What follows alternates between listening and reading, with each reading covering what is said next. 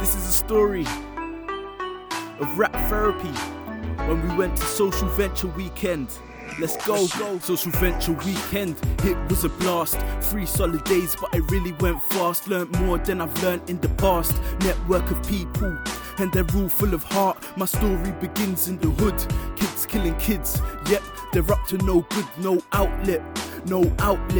Get caught in the wrong crowd, the young boys would. Day one was great, there wasn't any pressure. I heard that you can't manage what you can't measure. Belinda was great, she really broke it down. Theory of change, achieve what you build from the ground. Manage, improve, convince, reassure. Talking, networking, building rapport. Personal journeys and stories for all. Entrepreneurs from the past that inspired us all. Networking, got to talking with Neil. His experience was great, he feels how I feel. Help who you help, but you gotta pay the bills, and it's not an easy path, but the support's been real. Day 2, business models, they were covered. Visual importance, elements to discover. Great help from the mentors. Knowledgeable, equipped us with all the essentials. Legal structures were countless, but it helped. Rules and regulations, the law in itself. Met therapists that wanna help the kids' mental health. All for free, they didn't care about wealth.